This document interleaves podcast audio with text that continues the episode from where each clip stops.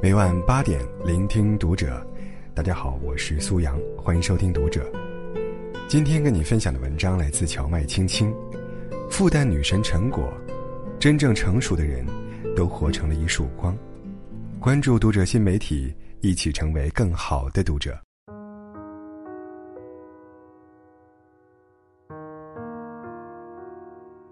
复旦大三学生邱泽宇在开讲了节目中。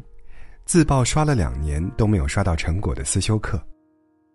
复旦同学曾这样说：“陈果老师的课比双十一还难抢。”几年前，陈果讲思修课的视频便已经在网上疯传，同时刷爆了朋友圈。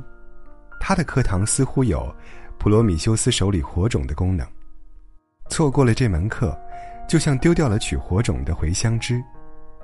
而他的课堂如他本人一样，像一束光。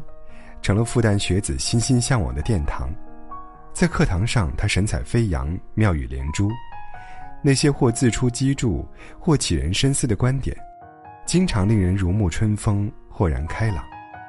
后被他的学生们整理成了陈果语录，和陈果上课视频一起广为转发。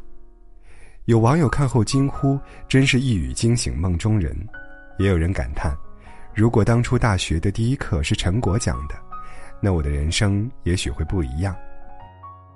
教育就是如此神奇，你永远不知道，不经意间播下的一粒种子，会在哪些人的心中，会在哪些时刻，生根发芽并开花结果。俊眉修眼，落落大方，清风拂面，见之忘俗，这是很多人对陈果的第一印象。讲台上，他手夹粉笔。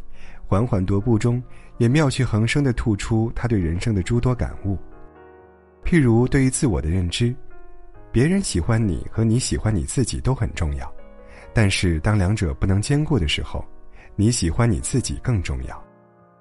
谈到优雅，他说：“优雅并不是你穿多贵的衣服，不是你克制内心真正的自己，做一些违背内心意愿、装模作样、表面看起来好看的动作。”所谓优雅，就是你遵从内心，活成你自己幸福快乐的样子。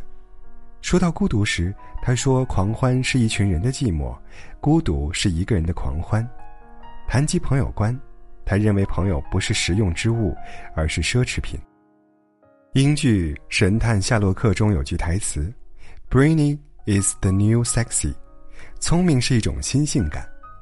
他们思维跳脱，行事不拘一格。在众语喧哗的时代，他们往往有着更清醒的认知、更睿智的实践。这样具有颠覆性思维的成果，更是性感撩人。张爱玲在谈上海人印象时，说上海人显得个个肥白如护，像带乳粉的广告。张爱玲的赞美中，颇有几分戏谑。不过必须承认，上海女人的海派与雅致。出生在上海的成果。就是这样一个身量纤纤、仪态万方、活得潇洒通透的复旦女神。一九九九年，陈果入学复旦读本科，后来进阶硕士，其后作为复旦大学哲学博士，曾在芝加哥大学师从心理学博士 Evelyn。他也在哈佛大学学过神学，论文题目是《耶稣为何如此言语》。他曾是复旦大学哲学系学生会主席。连续五年拿奖学金。大学联欢会上，他跳过活力四射的热舞，因为身材高挑，还兼职过模特，所以，在校读博时，他有“模特姐姐”之称，是复旦北区三宝之一。为了提升自己的专业素养和理论水平，他去欧洲和加拿大做过访问学者，还利用课余时间致力于从事哲学翻译和写作。二零一七年出版的《好的孤独》一书，已然是当下热销的哲学读本。曾有读者问他：“读书何用？”他的回复是：“以我观书，以书观我。”为了尽量把课上好，他博览群书。在他眼中，哲学从来不是单一的体系，它是人类知识和智慧的融会贯通。所以，深耕博采，才能让自己内蕴丰厚，久傍成珠。为了取经，他跑去复旦其他老师的课堂上当旁听生，从同行、从先贤、从智者那里汲取养分。加以消化和理解，再淬炼出属于自己的真知灼见。一名毕业多年的网友，看了陈果的讲课视频，直言陈果老师的上课方式颠覆了自己对思想道德修养与法律基础课的印象。大学时，我觉得上这种课是一种煎熬，经常听得昏昏欲睡。但陈老师上的文采飞扬，同时又言之有物，让人内心温暖而丰富。他的思想从复旦课堂走向了更广阔的世界，也影响了越来越多的人。因此，复旦成就了他，他也成为复旦的一块金字招牌。纵观陈果的很多讲课视频，发现他更关注人的精神成长。一堂知己与知人的课，他说：“什么才是自知？当你知道你是一只柠檬。”请你帮助你自己活成一个最健康的柠檬。当你知道你是人中一只鸟的时候，请你帮助你这个知己飞得越来越高，成就一个鸟人的梦想。当你是一只鱼时，请你基于你对这个终身知己的了解，帮助自己成为一条美丽的人鱼，这才是没有辜负这一生啊。哲学在很多人眼里是形而上学的，是空洞乏味的，但在陈果那里。哲学不只是一门学科，更是看世界的一种态度、一种视角，一种廓清迷雾的达观，一份不为浮云遮望眼的清醒。热爱哲学的人也往往热爱生活，对此他有独树一帜的见解。一个人喜欢自己，他就会去喜欢这个世界，就会喜欢你正在展开的生活，而一切厌世其实某种程度上都是来自于自厌。你不喜欢这个世界。你不喜欢你的生活，其实往下挖到底，一定是你不喜欢现在的这个你。所以一切自爱，必会带来热爱生活；而一切厌世，必会带来自我厌倦。说到底，哲学是帮助我们找到真正的自己，找到与人生相契合，并完善自身与世界协调相处的方式。撒贝宁在开讲了中，直言不讳地问道：“哲学女博士会担心自己嫁不出去吗？”陈果笑着回复：“有成见的人通常不会要我们这种人的，但是我觉得心胸豁达的人，他可以接受所有人。我想要寻觅的也是心胸豁达的人，所以我觉得世上没有任何一个职业，应当限制你的情感生活。”八一年出生的他，虽至今未婚，却毫不自怨自艾，也不顾影自怜，更不会降格以求，不攀附，不将就。如果爱情与婚姻不能让你找到更快乐、更好的自己，而仅仅是为了世俗和他人的目光而绑架自己，为了让自己在这个世上不那么形单影只而抱团取暖，那么，婚姻变成了一个你向世俗和自己妥协的工具。我们美其名曰活得更入世一点，其实，当我们迎合了那些世俗的标尺时，便也在某种程度上背叛了自己。两个人的孤独。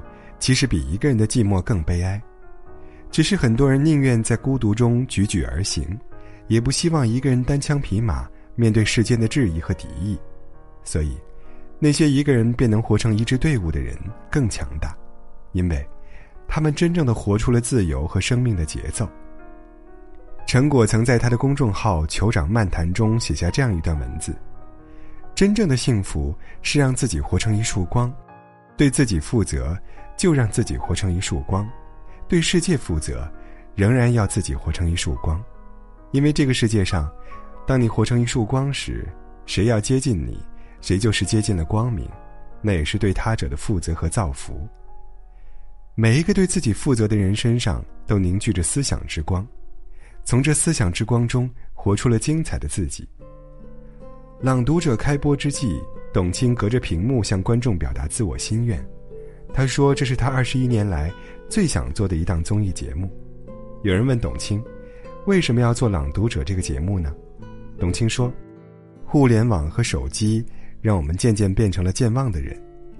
朗读者在这样一个喧嚣的时代，敢于回归到文字的世界，让大家体会到安静的、隽永的、美好的体验，并且在心灵的共振当中，有了一种重新认识自我、认知这个世界的可能。”在我要上春晚中，他是亲切随和的主持人。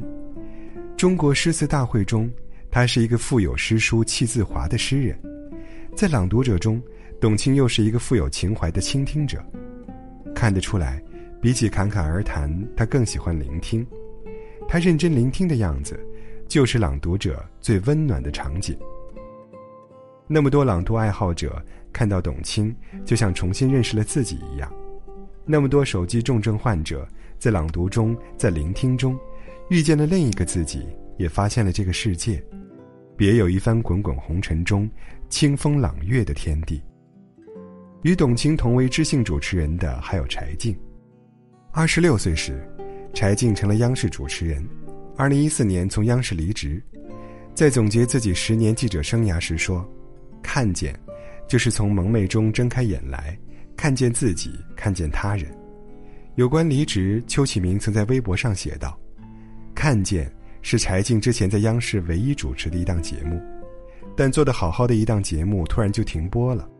这类似一个优秀的大厨，让你突然去端菜，不让你在真正的空间里去施展专长的时候，提出离职，亦是一件很正常的事情。”加达默尔曾说。世上都是路，通向自我认识。是啊，若是一条看不见自我的路，糊涂的走下去，即将来临的便是无路可走。真的无法欺骗自己，所以柴静选择以退为进。二零一五年初，他自费一百多万拍摄的环保纪录片震撼播出。他看得见自己，也做着自己认为有意义的事情，并以自己新闻人的使命担起了他的责任。所谓安身立命，不仅要找到自己生命的坐标，更要找到在这个世间坚实的位置。小我，反观自身；大我，惠及广众。像董卿，像柴静，像陈果，他们用自己的知识，用自己的思想，用自己的责任，涵养着体内的这颗神奇又耀眼的灵魂。他们知道，追逐这颗灵魂。有时是冒险的，也是痛苦的。可一旦与他欣然相逢，那必将会有妙不可言的人生体验。陈果说：“我自风情万种，与世无争。在我看来，风情万种，便是你热爱生命、轻舞飞扬的样子；与世无争，便是你面对人生的诸多境遇，能淡定从容、恬然自适的襟怀。